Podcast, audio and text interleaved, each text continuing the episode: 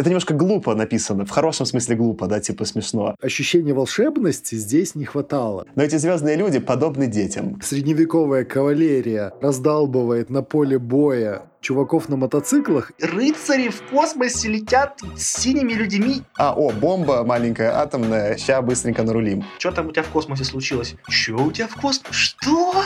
Чего?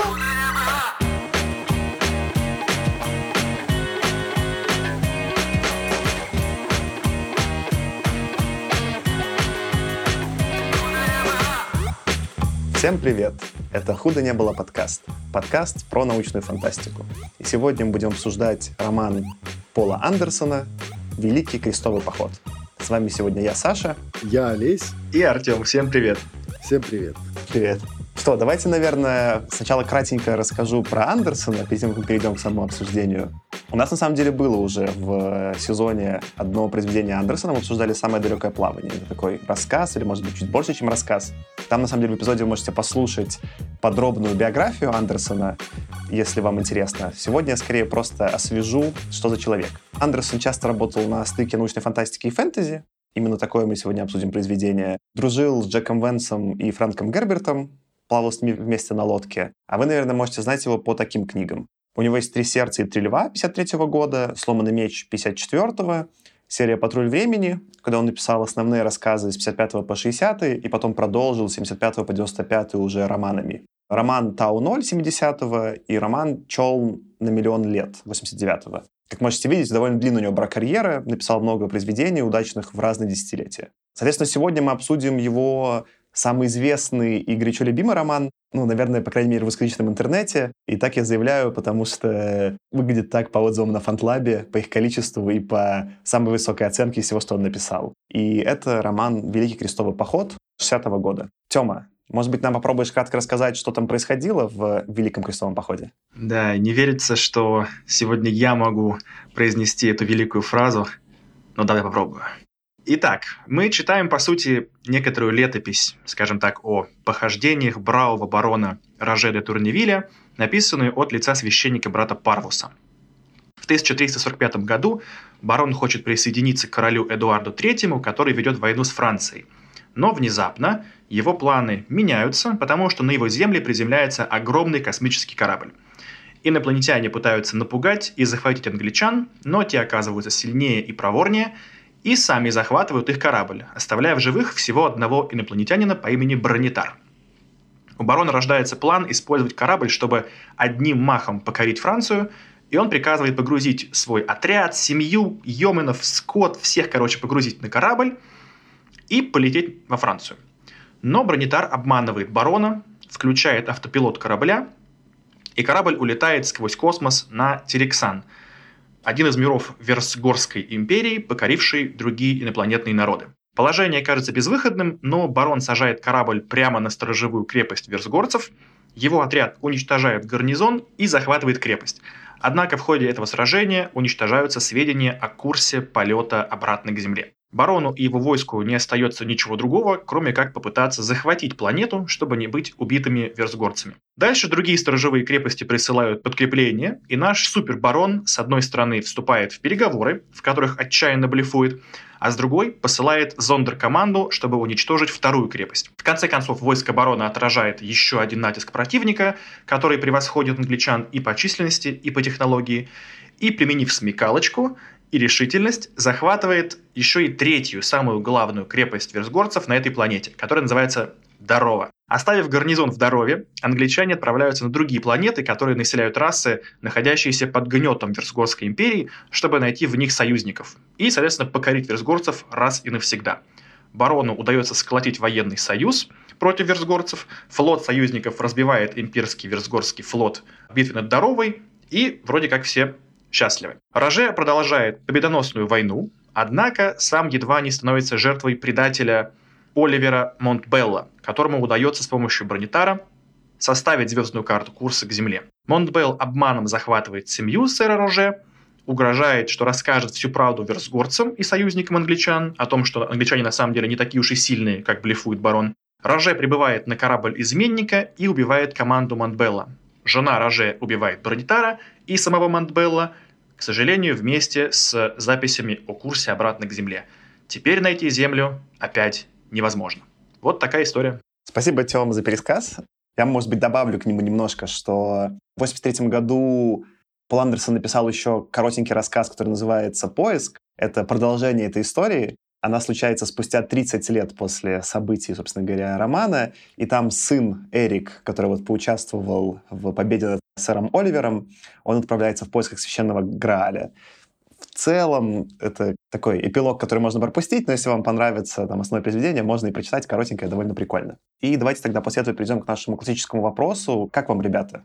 Наверное, давайте с тебя, Тёма, начнем. Как тебе? Мне безумно понравилось. Я просто поставил 5 звездочек, потому что я был так развлечен, вроде есть такое слово. Я был захвачен, и мне было так интересно, и я потом буду уже в деталях рассказывать, почему мне понравилось, потому что я нашел много каких-то перекликаний с другими произведениями, которые мне нравятся. Но главная идея в том, что меня суперски развлекли по-всякому, и история какая-то очень вот такая вот уютная, ламповая и крутая. Я очень рад, потому что отчасти я хотел это обсудить с вами обоими, потому что вы оба фанаты фэнтези, но чтобы мы тебя, Тёма, раньше не подбирали, было не то фэнтези. Я не разбираюсь, и я не понимал, а тут наконец-то мы попали. Кайф. А тебе как, Олесь? «Крестоносцы космоса». Мне тоже очень понравилось. Во-первых, потому что написано легко, читается хорошо. Я, в принципе, сидел на работе, я, наверное, часов за 5 прочитал это все дело, просто не отвлекаясь. Хорошая у тебя работа. Ну да, есть такое. Почему мне понравилось? Потому что это классическая Артуриана в новом исполнении. То есть,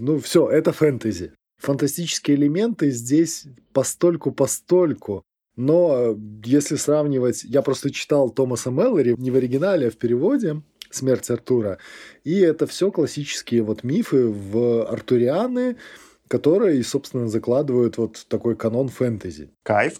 Наверное, на эпизоде чуть более подробно еще про это расскажешь, как наш специалист по фэнтези. Саш, что тебе, я понимаю, тоже понравилось, но расскажи поподробнее, как тебе? Блин, я кайфанул на самом деле. Я поставил, конечно, не 5 звезд, а 4 в итоге. Мне было супер весело. И кроме того, что мне было супер весело, я думаю, для меня впервые Пол Андерсон сработал. То, что до этого он писал какие-то на пересечении фэнтези и фантастики вещи, но в таком серьезном тоне, немножечко такой палп-фикшн, и меня немножко это сбивало, и мне в итоге нравилось, но я не мог наслаждаться. А здесь я прочитал, русский перевод, и в нем, слог мне нравился. И это было весело. И я такой подумал, что, наверное, по именно духу приключений и такого немного безумия, это очень ярко из того, что мы прочитали, поэтому, сегодня у нас не будет много мнений, сегодня все будем, видимо, по-разному хвалить, но и хорошо, в общем-то. Давайте тогда потихонечку переходить к обсуждению. Сначала, наверное, немножко поговорим про структуру и язык, как такие общие темы. Ты, Тёма, прикольно пересказал. Надо, наверное, к этому добавить, что забавная структура же у самого произведения. В нем есть пролог и эпилог, которые происходят, в наши дни, но на самом деле это будущее. Такое-то будущее, когда уже потомки людей находят в космосе этих потомков, улетевших до этого крестоносцев, и происходит с ними знакомство. И во время этого знакомства, точнее, перед ним капитан уже современных людей читает труд этого монаха, собственно говоря, написанную летопись, и по ней узнает, что произошло. И в целом, эта, мне кажется, сама по себе структура, она была суперудачная. И, наверное, самое удачное было в ней, для меня, именно, кроме самой подачи, что выбрали очень классного рассказчика. Этот монах, он идеально подходит на роль рассказчика. Поправьте меня, кстати, он не монах, потому что я не очень-то понял, как правильно называть его чин в церковной иерархии. Он монах по-любому, но за счет того, что он владеет искусством написания слов и чтения этих слов, он является писарем. Ну и, собственно говоря, он является писарем, летописцем этого барона. Да, там были какие-то более высокие чины, там был какой-то епископ с ними, кажется, это такой, скорее, чувак в черной или какой-то серой рясе, без каких-нибудь суперских скипетров и чего-то, просто такой простой парень, подпоясанный и с книжкой в руке, я так его представлял. Вот, и он, мне кажется, очень удачно подошел на роль рассказчика, потому что он с одной стороны участвовал в том, что происходило, но чуть больше как наблюдатель. То есть он помогал как переводчик, помогал с какими-то делами, но не был напрямую военным или бароном самим, и поэтому чуть-чуть градус снизился. А с другой стороны, у него прикольный язык. Он немножко и из народа, и этот писарь такой с не светским, а духовным образованием. И тон этот юмористический из-за этого прям классно просвечивал и работал. Я хочу еще сказать, там был один такой прикольный момент, когда визготцы высадились, и барон поднял своих людей на то, чтобы с ними драться, и вот ломанулась вот эта конница, лучники ломанулись, и там вот было четко прописано, как священник говорит, даже меня захватило вот это вот дело, я бежал там, размахивая дубиной, и я себе прям представил вот такого классического священника из Вархаммер 40 тысяч, которого там с книжкой под мышкой и с цепным мечом бежит там и раздает тренделей. Ну вот у меня вот как-то так было, но прикольно. Мне тоже вот из этого духа такого приключенческого повествования очень понравилось. Я надеялся, с вами про эту дискуссию, например, вам тоже понравилось. Я могу только, наверное, сравнить с самим переводом, да, что у меня был какой-то перевод немного русский, возможно, устаревший, неудачный, с ошибками. Я, кстати, так и не понял, там ошибки — это ошибки перевода или в оригинальном тексте были ошибки. Но учитывая, какой там, что происходило, это абсолютно не вырывало, это даже какого-то добавляло такой легкого шарма происходящему и даже еще легче воспринималось. Я, знаешь, хотел, Саш, пока мы не ушли там в язык и в шарм и вот эти все штуки, еще хотел на шаг назад вернуться, про структуру поговорить. Ты классно зацепил, что, значит, есть пролог и эпилог, которые как бы в другом времени. И мы видели уже других авторов, которые делали какие-то прологи и эпилоги в другом времени. И зачастую это было немножко как-то так вот сделано искусственно. Думал, о, ну это фиксап. Это приписали просто потому, что изначально автор принес редактору свое произведение, и тот такой, блин, что-то непонятно, поясни за базар. И он дописывал какой-нибудь пролог.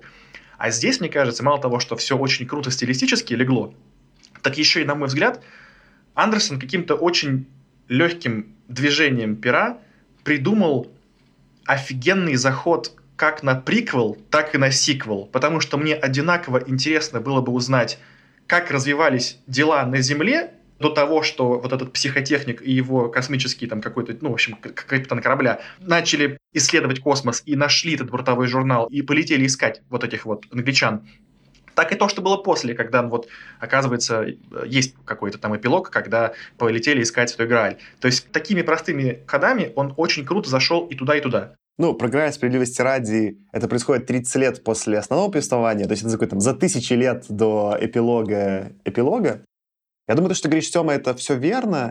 Мне показалось интересно не с точки зрения того, что можно сделать приквел и сиквел, которых так в итоге-то и не сделал Андерсон. Они тут, мне кажется, даже как бы и не нужны в некотором роде. А именно как он еще задал фрейм. Это какой-то, скорее, человек из будущего, какой-то на нас больше похожий, читающий на странном английском уже устаревшем приключения вот тех чуваков. И это очень прикольно задало как бы отношение, потому что капитан офигевает от происходящего, ну, может быть, не в том масштабе, как мы, но там же в конце есть шутка, что они говорят, вот, да, мы сейчас вас с королем познакомим, сначала, конечно, вас к астрологу отвезти, чтобы он ваш корабль осмотрел, а то вас не пустят. И он такой, что... Ноги никакого астролога на моем корабле не будет. Этот современный капитан, он в некотором роде как наш человек, да, он такой, он показывает уровень безумия происходящего и даже про это немного отшучивает, и тем самым нам, как читателю, дает вот это тоже как бы разрешение с этого всего скорее потешаться, чем так типа серьезно препарировать. Мне единственное, что про этот, наверное, пролог и эпилог можно еще добавить именно в шкине структуры. Ну, пролог там вообще мне понравился. Эпилог меня сначала немножко сбил с толку, потому что у меня была какая-то паленая версия на русском, и там пропали последние пару абзацев как раз-таки, где выясняется, что у капитана еще какое-то израильское, наверное, правильно сказать, имя еврейское, и он какой-то представитель будущей империи Израиля, которая вот, ну, типа, прилетела и с ними познакомилась, что как бы тоже некоторый слой шутки, учитывая, что изначально отправлялся сэр Роже искать, ну, поход на священную землю. И в итоге они, конечно, уже забыли про это, и это было сайд-квест, и они сбились, но в итоге как бы замкнулось повествование, это было красиво. Мне кажется, здесь немножко в другом смысл вот этого эпилога, да, во-первых, надо сравнивать именно англичан, которые были в то время, то есть почему они шли на Святую Землю отвоевывать гроб Господень у сарацинов. При этом евреи в то время, как ни крути, они считались такими людьми низшего сословия, потому что они распяли Христа. То есть из-за них, вот, собственно говоря, возникло вот это христианство, и евреи были таким воплощением зла. Это средневековая Англия. И тут вот в конце Андерсон сталкивает вот этот момент, что типа у нас громадная империя космическая, которая основана на тех принципах средневековой Англии, где вот там «Воствоевать гроб Господень Христос», там типа «Наш пастырь», все дела, и тут вот к ним прилетают евреи, которые, собственно говоря, захватили всю землю, люди низшего сорта, и при этом, как бы, если вот еще даже аллюзии проводить между двумя религиями, христианством и иудаизмом, в иудаизме вот эта вот астрология и все вот этого дела, оно запрещено, это считается такой вот, ну, не наукой, а таким шарлатанством. Да, это, конечно, очень классная игра слов, там в тексте было написано, что вот они вот этих людей, которые составляли карты звездного неба, назвали своим названием астролог, да, то есть человек, который, вот, ну, это происхождение из греческого, да, человек, который знает звезды. А тут вот на тебе еврейская цивилизация, которая не признает астрологию и считает это псевдонаукой, потому что она, как бы, это две разные науки, по сути. Вот это было бы интересно сиквел почитать, как бы развивались отношения между этими двумя вот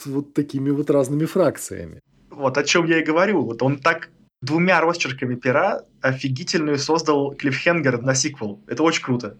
Прикольно. Я, видишь, скорее про астрологию решил, что это шутка такая чисто научная, что как бы уже такие просто современные ученые в угаре от астрологии. Я, конечно, слой культурного случая не считал, потому что я его не узнал. Спасибо, что ты его пояснил. Но, очевидно, ты, Олесь, прав, потому что там... Я, например, прочитал вот этот «Патруль времени», этот сборник, собственно говоря, наверное, повестей тоже Андерсона. И он там очень осмысленно делает отсылки к куче исторических вещей и супер вдумчиво. Меня, например, там порвало, извините, что про такую книгу, но просто насколько как бы уровень у него отсылок прикольный. Они там тоже описывают какое-то альтернативное будущее, где одной из главных империй в Европе стало Великое княжество Литовское. Поэтому, ну, типа, все там разговаривают в мире будущего на литовском, и принято даже уже в христианской Америке время от времени Чернобогу и Перуну поклоняться. И я такой, откуда ты вообще про это, Андерсон, в курсе, что? Ну, типа, и у него действительно уровень, видимо, исторической начитанности и понимания про разные культуры, там, средневековые, наверное, там, и ближе там, к нашему времени, какой-то невероятный. Я, видишь, даже, хотя не считал напрямую, как было заявлено это противостояние будущей, там, Израильской империи и этой постанглийской, да, я даже этот момент не понял, но оно все равно, типа, производит впечатление, потому что ты понимаешь по тону, что это не просто так, сказал Андерсон, что он понимает, о чем он пишет. Ему сразу такой кредит доверия просто большой выдается, и ты такой, ну да, а тут тоже наверняка круто. И это, мне кажется, суперудачный момент. Я еще, наверное, тогда про язык хотел бы, я там немножко хотел упоминать, что, наверное, сначала вопрос. У меня прям были в моем переводе, потому что он был, видимо, какой-то очень паленый русский, некоторые слова написаны с ошибками на русском. Я не успел проверить, было ли так в английском. В вашем русском переводе все было, я так понимаю, наверное, правильно, да? Ну да. Да, обычный перевод. Прикольно. Но я все равно удивился, потому что потом я сравнил другие переводы, которые более там типа точные, и в них тоже, например, некоторые моменты из английского переданы неточно. Например, там была раса протонс, их протоны называли по-русски, но она на латинице была не протоны написана, она была написана «пр», знак вопроса, звездочка, «тенс». Ну и так их всегда упоминали, что как будто это, как немножко, вот мы там, помните, читали Бестера, там, когда некоторые слова были с символами внутри. И там вот такие прикольчики тоже присутствовали, они в итоге в переводе не доехали. Не знаю, может, там слушатели напишите в чатик, как там было в оригинальной версии английской, было бы интересно. Но в целом, как вам вообще, ребят, сам-то язык повествования, особенно вот вы же больше знакомы с фэнтези, насколько это вкусно написано? Для меня это было очень вкусно написано. Наконец-то то количество экранного времени, которое было уделено описанию сеттинга, причем такому достаточно иногда детальному, где кто находится, как это выглядит, какая погода, как кто одет. Вот этого всего было достаточно много, чтобы ты уже понимал, ну, это точно уже фэнтези, это похоже на фэнтезийный роман. Но это было не чрезмерно, а вот ровно в таком ключе, который мне нравится. Конечно же, большая разница с тем, как писали научные фантасты 60-х. Ты открываешь эту книгу, понимаешь, это... необычный фантаст, которого ты читаешь в 60-х, 50-х, это вот совсем что-то иное. Человек, который действительно осознанно уделяет большое внимание языку. И он придумывает, вот какое количество времени отдать каждому элементу, и это очень чувствовалось, и мне это очень импонировало. Поэтому я так легко пролетел через эту книгу. Олесь, а ты что думаешь? Ну, по языку, по описаниям это было все-таки, ну, мое мнение, это все очень фэнтезийное, но при этом чувствуется вот именно рука фантаста, который пытается объяснить все это дело. Если брать, допустим, ну вот последующее фэнтези, где вот как идет, так и будет идти, и так сойдет, то здесь вот в противовес все-таки как-то логические цепочки подводятся. Мне немножко не хватало, наверное, опять же, это опираясь на культурный слой, то есть я придерживаюсь того правила, что магия – это какая-то такая высокоуровневое развитие технологий. И, по сути, вот средневековые англичане встретились с высокой технологией, и для них это должно было быть какой-то магией. Но они вот очень быстро сразу, такие как технари, вот это вот типа мы можем так использовать, это все вот туда пойдет и так пойдет. И вот этого вот такого вот ощущения волшебности здесь не хватало, которое присуще именно фэнтези. Справедливо. Худо не было. Я думаю, мы про технологии чуть подробнее еще зацепим дальше, потому что у меня про эту тема записана. Я бы от этого, знаешь, к чему перешел? Удивление их технологиями часто передает через юмор Андерсон. Это были для меня самые смешные моменты книжки. Там, например, которые вон, там, я даже выписал, но вы наверняка тоже их помните.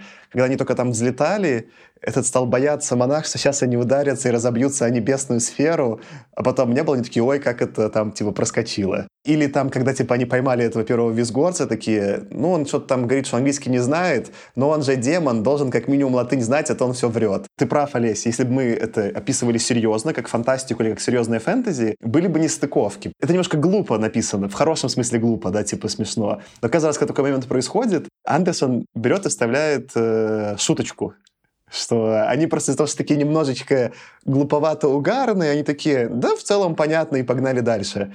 И меня вот этот именно стиль юморной очень подкупил. Я немножко уже как заявил там типа в начале, он сильно контрастировал обычно с палп стилем Андерсона, где с такими же приемами это немножко как-то чопорно выглядит.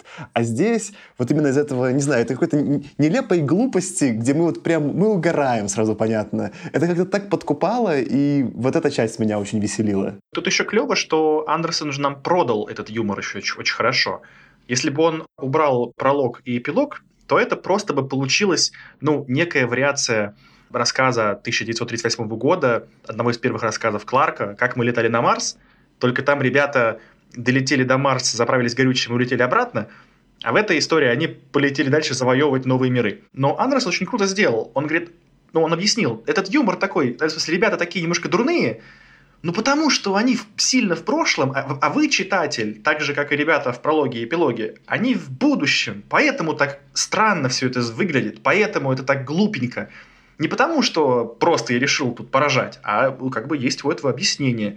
Это очень классно. Вот у меня тоже это подкупало. Я так, наверное, отсюда сделаю переход к предположению. То есть вот мы уже несколько раз это заявили, что Андерсон делает прикольное противопоставление. Да? С одной стороны, отсталых технологически, но таких немножко борзых, что ли, наглых, да, этих веселых англичан, против визгорцев, которые, ну, супер прокачанная техническая раса, живущая в будущем. И, казалось бы, это можно было просто оставить даже на уровне шутки, особенно, если вы, как ты говоришь, Олесь, мы это взяли бы как фэнтези, можно было ничего не объяснять. Но прикольно, что Андерсон объясняет. И объясняет, с одной стороны, нелепо, но с другой стороны, весьма, ну, как бы забавно. Он говорит, что да, визгорцев было мало, поэтому они немножечко, как бы, ну, за свою численность переживали. И они настолько в техническом стеке уже ушли вперед. Ну, то есть они там, грубо говоря, на несколько этапов технологии эволюции впереди англичан. И они уже забыли, как противостоять вот этим старым технологиям, напору. Они там не могли справиться с кавалерией. Например, там была такая цитата. «Беда визгорцев была в том, что в своем развитии они зашли слишком далеко». Конец цитаты. И, в общем-то, это можно было не вставлять.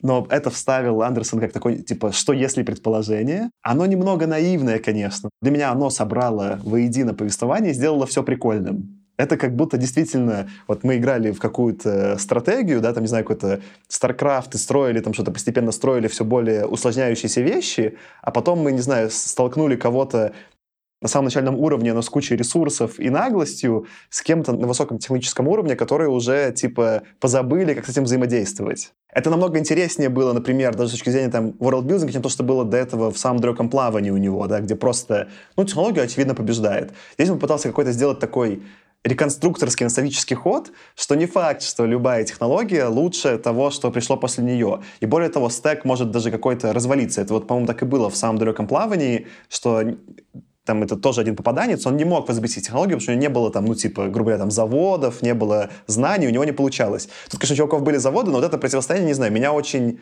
в глупом смысле порадовало, для меня все объяснило и продало. Но вообще Андерсон в книге прямо объясняет, почему так. Он сравнивает Визгорскую империю с Римской империей, и англичан, которые пришли вот такие вот дремучие, отсталые, просто с, банально там с галлами, с готами, которые пришли на конях, там типа вооруженные какими-то простыми технологиями, разграбили все вот своим напором. Мне кажется, он здесь вот проводит такие параллели, что больше само устройство империи не способно к тому, чтобы сопротивляться от массивного нашествия варваров, от вот этого вот строя, который находится на несколько уровней ниже, чем вот общество.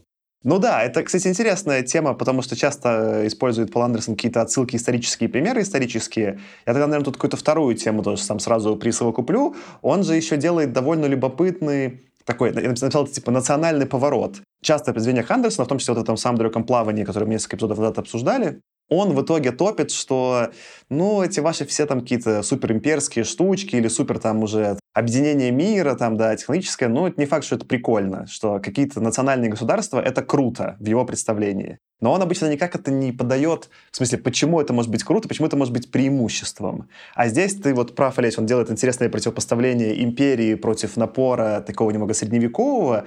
Но еще, потому что все-таки у них есть технологическое все-таки расхождение, все-таки там у Римской империи-то и у средневековой, там, не знаю, Англии похожие были технологии, ну, какие-то, видимо, были отличия, но в целом это доиндустриальная эпоха все. Все-таки вестгорцы, они в постиндустриальную живут эпоху. Но они так долго живут в эту постиндустриальную эпоху, что он даже там, ну, типа, такая цитата.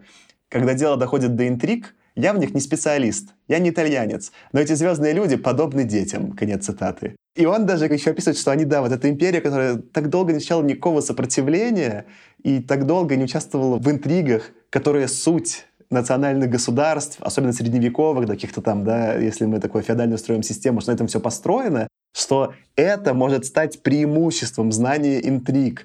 Это настолько безумно... неожиданный ход, он, конечно, наверное, научной критике исторической, ну, он рассыплется, если подвергнуть, да, но он, опять же, супер необычным способом этот мир склеивает воедино. Я такой, такого я, конечно, еще не видел, чтобы оправдывать национальное государство, даже говорить, что у них есть преимущество вот из-за этого. Это меня очень удивило. Я здесь вижу еще вот такое противопоставление огромной бюрократической машины, которая растянулась на многие-многие планеты, и пока там все вот эти вот колесики закрутятся, пока вот это все, то уже вот этот локальные вот англичане, которые, собственно говоря, умеют только управлять кораблем, чтобы куда-то прилететь, дать тренделей, захватить богатство и убежать, вот они имеют преимущество именно в своей мобильности и скорости. Ну, как бы по итогу, конечно, империя бы победила. Вот когда вот это все завертелось, когда все вот собрался бы полный флот, то... да, они бы вот своей технологической мощью все это смяли. Но у англичан было преимущество именно в мобильности. Вот они туда полетели, там заключили договоры, там. И в итоге вот они вот собрали, успели за короткое время собрать маленькую вот такую вот партию и провести маленькую победоносную войну. Но даже здесь Андерсон себе немножко соломки подстелил, и он специально несколько раз говорит, что визгорцы были такие индивидуалисты, и их очень мало жило на каждой планете, и у них была супер маленькая численность. Это там специально этот ход добавлен, чтобы хоть как-то чуть-чуть их ослабить. Так бы империя точно победила, а так вот появился этот безумный шанс у англичан. Не знаю, вот просто там много таких моментиков, где можно было бы это просто оставить, даже продолжать свою шутку. Он не в научном стиле, но в таком как бы... шутейном дискурсе добавляет специальное объяснение, чтобы ты такой, в принципе, такой, а, да, ну, логично. И если не особо вдумываться, даже поверил на таком вот уровне. Это очень удачно, мне кажется, у него все получилось. Но он, более того, он еще удачно попадает, как мне кажется, в то, что сейчас стало клише MMORPG и вообще RPG-игр. То есть он как бы говорит, что ну вот есть какие-то там, вот как у нас, я вспоминаю, допустим, какой-нибудь Lineage. Вот у тебя есть там светлые эльфы, у которых... очень высокая скорость, зато они там послабее. Темные эльфы, что-то они там критуют почаще и посильнее, зато там что-то там еще. И, в общем, всегда у нас есть какие-то расы, у которых есть какие-то особые свои преимущества. Там какие-нибудь орки, вот они сильнее, чем других, и в общем. И вот у них вот этот вот набор там сила, ловкость, мудрость, еще что-то, вот оно как-то колеблется. А стереотип про расу людей, как правило, такой, что они средненькие, они ничем особо не выделяются. И ты как бы когда читаешь такой, ну а в чем прикол? Зачем тогда за человека играть? Вот потому, что он более сбалансированный. Потому, что он где-то более, вот получается, такой приживчивый, приживающийся.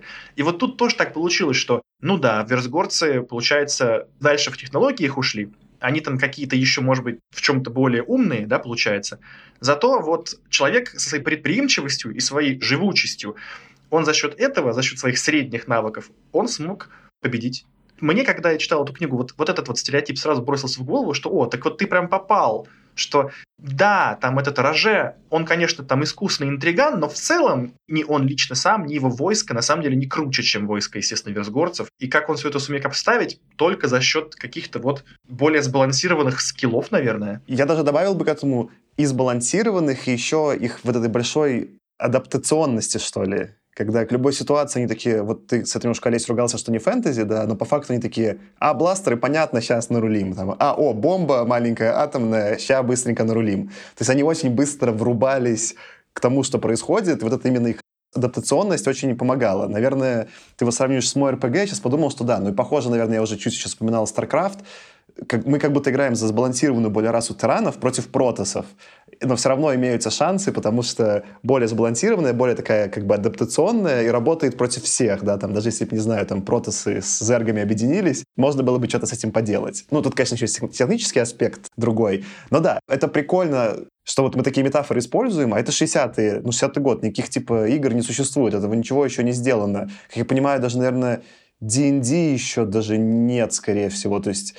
Это сильно до того, как это все станет мейнстримом, а вот тут действительно поданный баланс вот этого варгейма так, что про него можно в каком-то ключе подумать. Это круто. А коль уж мы говорим про то, на что там это похоже, какие у нас ассоциации, ни у кого не было ощущения, когда вы читали эту книгу, что это похоже на условный рождественский спешл про Рика и Морти, про рыцарей, где Морти играет брата Парвуса, Рик играет сэра Роже, и вот они что-то там гоняют по космосу, попадают в какие-то нелепые ситуации, падают на своем корабле на какую-то крепость, что-то пиу-пиу, и там еще при этом предателя сэра Оливера, может быть, бы и сыграл отец этого семейства, потому что он был бы такой вот дурачок такой, не понимал, что делать. То есть я почему-то представил себе так, и думаю, блин, как было бы офигенно в этом юморе Ройланда и в этом... анимированном стиле посмотреть на эту историю, мне кажется, было бы прям отлично. Я согласен, это очень удачное сравнение, а ты особенно, ну, я немножко удивил, потому что написал про это в чатике, написал там, конечно, что если сэр Оливер — это батя, я такой, да, точно, это Джерри, ну да, это точно Джерри. Но я думаю, ты, когда это делаешь сравнение, ты еще вот снова к теме юмора несколько возвращаешься, что тон, это очень уникальный тон повествования, такой немножко постмодернистский, иронический, который очень свойственен в наше время. Ну, вот, по сути, Рик и Морти — это просто уже постмодернистская ирония над всей фантастикой. И потому что мы все это знаем, и к этому отсылается, там, Рик и Морти, оно сейчас работает. Но в 60-х-то еще же нет такого канона фэнтезийного, там, нет такого прям канона фантастического, в смысле, что все активно уже его троллят. А тут он это делает, и, я так понимаю, даже самого Пола Андерсона несколько удивило, что это такое вызвало в итоге у читателей отклик.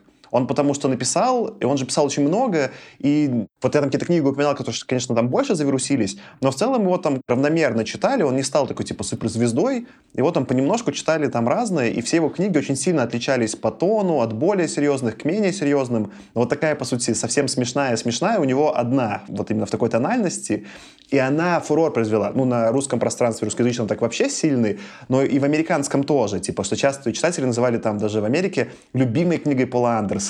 И его это немножко удивляло, и я думаю, именно потому, что он этим тоном, он в итоге литературно сработал, но это отчасти еще, видимо, какое-то удачное совпадение, что он такой, а давайте еще и в эту сторону попробуем, но он не был как Ройланд и да, Херман, которые такие, мы будем про это прям сезоны делать, мы сразу так собрались. Он все время эти какие-то серые зоны исследовал, и вот в такую еще серую странную зону попал, да, и она прям залетела, а он даже и не понял, как так получилось, и воспроизвести больше не смог, скорее всего. Мне кажется, Пол Андерсон написал первое фэнтези про попаданцев. Ну, кстати... Ну, такое под другим углом, но... Да, выдирают из мира и помещают совершенно в другие обстоятельства. И он там вынужден крутиться.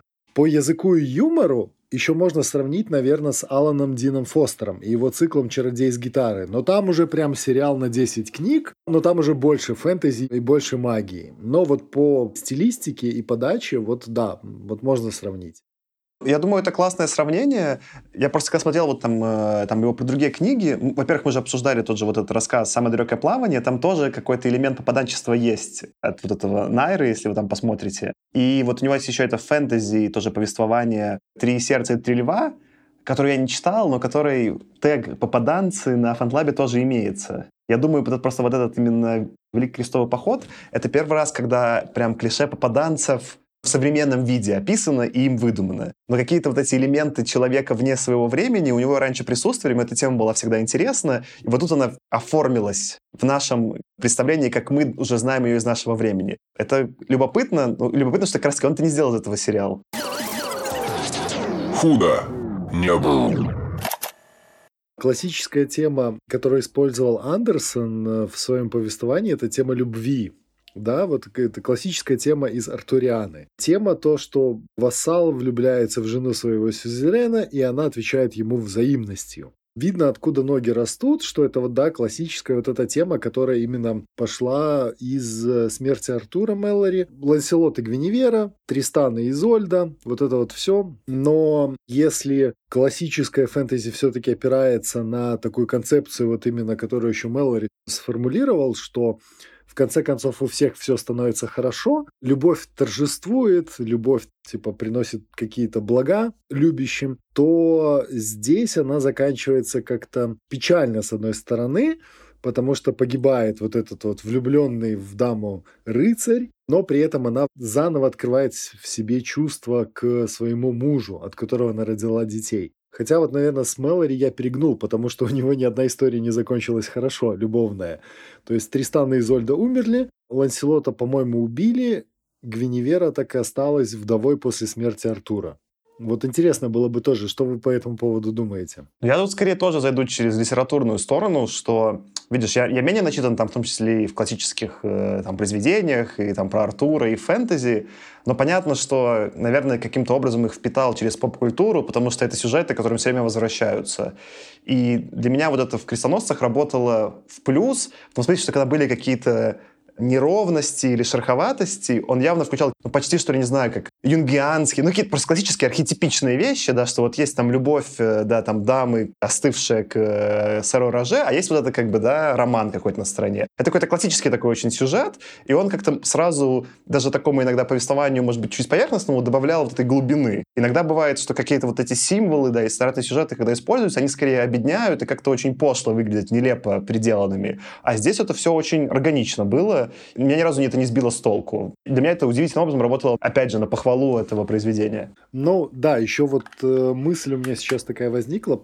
Почему это необычно именно вот в фэнтезийном произведении? Но до этого, если я не ошибаюсь, классикой фэнтези был «Властелин колец». Да, там у нас есть любовная линия Арагорна и Арвен. И в нее параллельно вплетается вот эта типа любовная линия между Эовен и Арагорном. Но там уже выбор вот такой классический шовинистический. Мужчина выбирает, кого из двух женщин ему предпочесть. А здесь такой больше феминистический такой ток, что типа женщина мечется между своим мужем, с которым она по тем культурным законам была обвенчана в церкви, от которого у нее есть дети, у нее есть обязанности, как у баронессы, и это четко прослеживается в произведении, что когда сэр Роже занимается своим излюбленным делом, играет войнушку, она вот держит вот это вот все поселение англичан и пытается как-то наладить быт там. И даже неплохо с этим справляется. При этом у нее есть другой человек, который ей оказывает знаки внимания, и который там и на лютне может спеть, и тоже не, там, является рыцарем, и объявляет ее своей дамой сердца. И вот там вот все вот классическая вот такая вот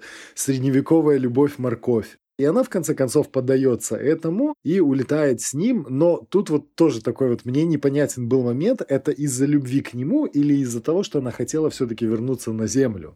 Ваши мысли. Ну, я, кстати, тоже про этот момент думал. Прикольно, что на него обратил внимание. Я сначала, наверное, про твою часть анализа, что в целом же это Кэтрин, там, или Катрин, как ее, наверное, переводят, она самая, наверное, мудрая среди всех персонажей вообще этой книги, да, то есть визгорцы своеобразные, такие довольно однобокие чуваки, и даже наши там веселящиеся сэр Роже и Оливер, он на самом деле в английской версии какое-то там французское имя, не Оливер, они все довольно, несмотря на свою веселость, однобоко мыслящие. А Кэтрин, наоборот, она пытается найти компромиссы, все, что ты описываешь, делает, и показано как очень удивительным образом глубокое для этого повествование женщины. И да, дальше даже, когда вот этот делает ход с как бы не совсем изменой, но там с тем, когда переметнулась к Оливеру, остается эта двусмысленность. И круто, что она остается, она там, ну, добавляет приятности повествованию. Саш, ты меня сейчас натолкнул на внезапную мысль, такую немножко... А вот ты сказал, что имя у него не Оливер, а какое-то французское.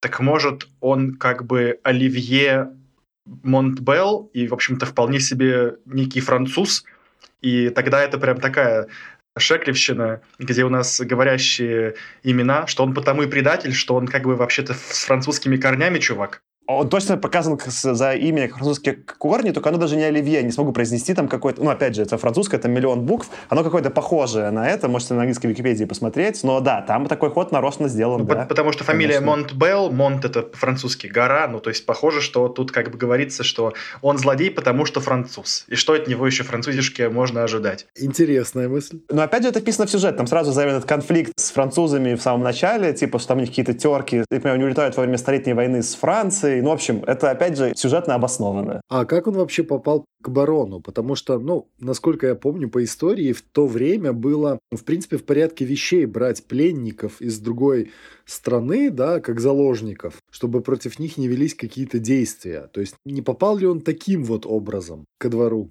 Но история умалчивает, Мне вот эта вся тема с женой, если честно, в конце концов показалась чуть-чуть...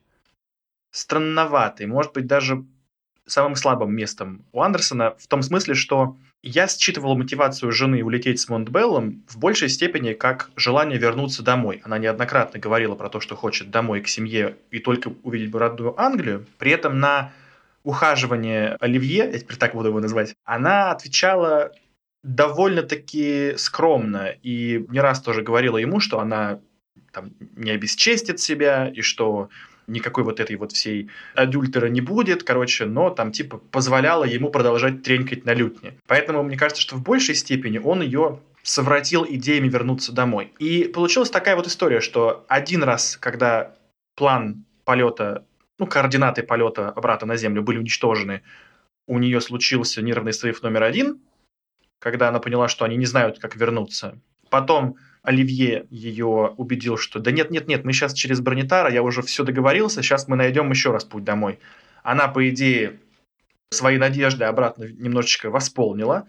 И потом план уничтожается еще раз. И я, честно говоря, как будто бы ожидал второго нервного срыва, что теперь-то, блин, вообще все потеряно. А она так очень быстренько, наоборот, переобулась, что, с одной стороны, это там, ну, можно сказать, что показывает ее невероятно сильный характер, что она там мудрая, там вот это все. Но вот с точки зрения того, как это быстро было описано, что только что она была в истерике, тут же она убила Бронитара, ну, или там Оливье, и тут же она такая, ну все, теперь я обратно тебя люблю, и черт бы с ним, Англия там, где ты. Все. Справедливости ради, это все было немножко обосновано сюжетно, потому что была угроза ее детям, и когда могли умереть ее дети, в этот момент как бы объединение случилось. Но так, в целом, конечно, твоя критика отчасти верна. Я бы здесь сравнил с «Пасынками вселенной» Хайнлайна. Тут тоже видно, что первые где-то там 2/3 книги очень весело автору, а потом он пытается поскорее закончить. В случае с «Пасынками» Хайнлайн просто спешил, ну не знаю, почему надоело, почему-то спешил, да? А здесь незавидная задача была у Андерсона. Понятно, что описывать, как они там устраивали свой крестовый поход, который заявлен в названии, это весело. А потом нужно каким-то образом, ну, разрулить концовку сюжета. И какой-то нужен был конфликт. Он в итоге сделал вот эту романтическую линию, и, конечно, к этому есть вопросы, но если бы он был длиннее, да, и лучше показан, это было бы не так смешно. Другого конфликта уже у персонажей там тоже не было, потому что больше было времени уделено именно на веселье. Поэтому, учитывая как бы эти вводные литературные ограничения, как ему нужно было закончить, это чуть-чуть слабее воспринимается, чем типа первые 2/3 повествования, но в целом вполне оправданное, чтобы привести нас к той точке, куда он нас хочет привести Пол Андерсон. Я согласен вот именно с таким развитием сюжета, да, и вот с причинами, но в то же время мы не должны забывать, что это пишется в стиле средневековой летописи. Главным героем является барон, и в принципе не может быть в средневековой летописи у барона поражений, поэтому его и выставляют в конце, что он вот такой герой в сияющих доспехах, пришел, взмахнул мечом, и тут жена такая: о боже мой, это же вот мой муж, которого я всю жизнь любила, от которого я родила детей, они тем более еще и в опасности, все, я буду с ним до конца. Вот он очень хорошо закончил, вот именно на той ноте, на которой надо, как оно бы и было бы вот в реальности. Ну, я согласен. Я скорее из области придирок, да, и я для себя решил, что просто в момент, когда грозила опасность детям, то у Кэтрин случился просто factory reset. Худо не было. Раз ты уже упомянул про придирки, давайте, наверное, на последнюю тему. Мы просто прям хвалили невероятно и явно все восторженно, сахарно отзывались об этой книге. Но давайте просто, может, ради сексуального упражнения попробуем, а есть ли за что покритиковать ее? Пускай даже в придирочном тоне. У тебя есть что-нибудь, Тёма, для критики? Ну вот я немножко покритиковал линию с Кэтрин, концовку, ну так, тоже из научного интереса. Но как-то даже и не хочется, если честно, критиковать. Вот не хочется. Согласен. Я, кстати, тогда, наверное, вот это «почему не хочется» у меня есть. Я придумал, пока вот мы обсуждали смешной тейк, но я его на наше финальное слово оставлю, почему мне не хочется критиковать эту книгу. А у тебя, Олесь, будет какая-то критика? Да, книгу критиковать тоже не хочется. Классное приключение, которое вот прошел, получил удовольствие и хорошо. Да, были какие-то шероховатости. В некотором плане мне, допустим, не понравилось вот это вот ведение переговоров сэра Роше с инопланетянами, когда он начинает делать какие-то интриги, и это все как-то вот так быстро вот разворачивается, и, по сути, сами интриги не описываются, то есть не «Игра престолов» вообще ни разу. Это вот так вот раз, и все случилось. И хотелось бы, может быть, немножко больше развития событий. Но в целом это очень классное, легкое, хорошее чтиво, которое вот стоит прочитать. Кайф. Давайте тогда к нашему финальному слову. Вот мы обсудили эту книгу. Какой у вас будет, наверное, финальный вердикт? И как-то поменялось ли ваше мнение после обсуждения? Давай, наверное, с тебя, Тёма, начнем. Финальный вердикт оставляю свои 5 звезд. И не потому, что это вот самая вообще идеальная книга в мире, а потому, что когда я ставлю 4 звезды, как правило, это там хорошо написанная книга, и мы обсудили, и все ровненько, и все как бы, значит, продумано, и фишка легла. А вот когда 5 звезд, это типа эмоциональное, понимаете? Это когда, ну вот ты, может, даже и какой-то херни там понакрутил. Ну так зашло. Вот это уже, вот, для меня 5 звезд это эмоциональное. И тут я читал, такой уже на серьезных щах, где-то Артем, который столько фантастики прочитал, и думал, ну давай сейчас там, что там у тебя в космосе случилось? Что у тебя в космосе? Что? Чего? Рыцари в космосе летят с синими людьми? Чего? Англичане 1300 какой-то... Короче, в общем, так меня это развлекло, что я эмоционально поставлю 5 в любом случае. И мое мнение не поменялось. Всем рекомендую к прочтению. Мне кажется, прямо обязательно надо. Кайф. А какой у тебя финальный вердикт, Олесь? Я вообще поклонник юмористического фэнтези, поэтому до хорошего юмористического фэнтези, и эта книга туда вписывается. Поэтому я, наверное, поставлю тоже 5 из 5. Да, это вот стоит прочитать, получить удовольствие, и, как я уже говорил, это очень классное приключение. Если вот взять весь пласт фэнтези, это будет вот... действительно классика, с которой стоит ознакомиться. В ней есть и хорошие идеи, и есть над чем подумать. И оно все обосновано. Поэтому советую прочитать. Читайте, получите огромное удовольствие. Если у вас есть с чем поспорить, можете с нами поспорить. Саш, ну и ты теперь свое финальное слово скажи. Да, я тогда просто расскажу, почему я понял, что я не хочу ее критиковать. У меня будет такое сравнение. Есть такой жанр комедии, или, может быть, не комедия, даже там что-то среднее между комедией и театром, это импров. Когда на сцене придумывается какая-то сценка, и потом она разыгрывается в моменте актерами и выдумывается. Например, был на Netflix классный, по-моему, 3-серийный такой вот импров от Шварца и Миддлдича. Один из них — это актер из «Силиконовой долины», а второй просто вот его там этот партнер по импрову. И там часто происходит вот какая-то безумная преамбула, и потом из нее веселое развитие, и оно очень креативное. Оно при этом, если его критиковать по сути, там есть какие-то огрехи, широковатости и все такое, но мне всегда на это абсолютно плевать, потому что вот эта энергия, что прям ты видишь, как на ходу они что-то выдумывают, коммуницируют, и это вот сейчас рождается, и там есть какое-то веселье, это меня очень подкупает. И у меня вот было именно такое ощущение от этой книги. Я прям видел, как безумную, типа, концепцию придумал Андерсон, а потом не так, знаешь, скучно, что вот мы сейчас напишем про это шутки и добьем шутки, а он видно, что он прям сам такой, а еще и вот так, и вот так, и вот так.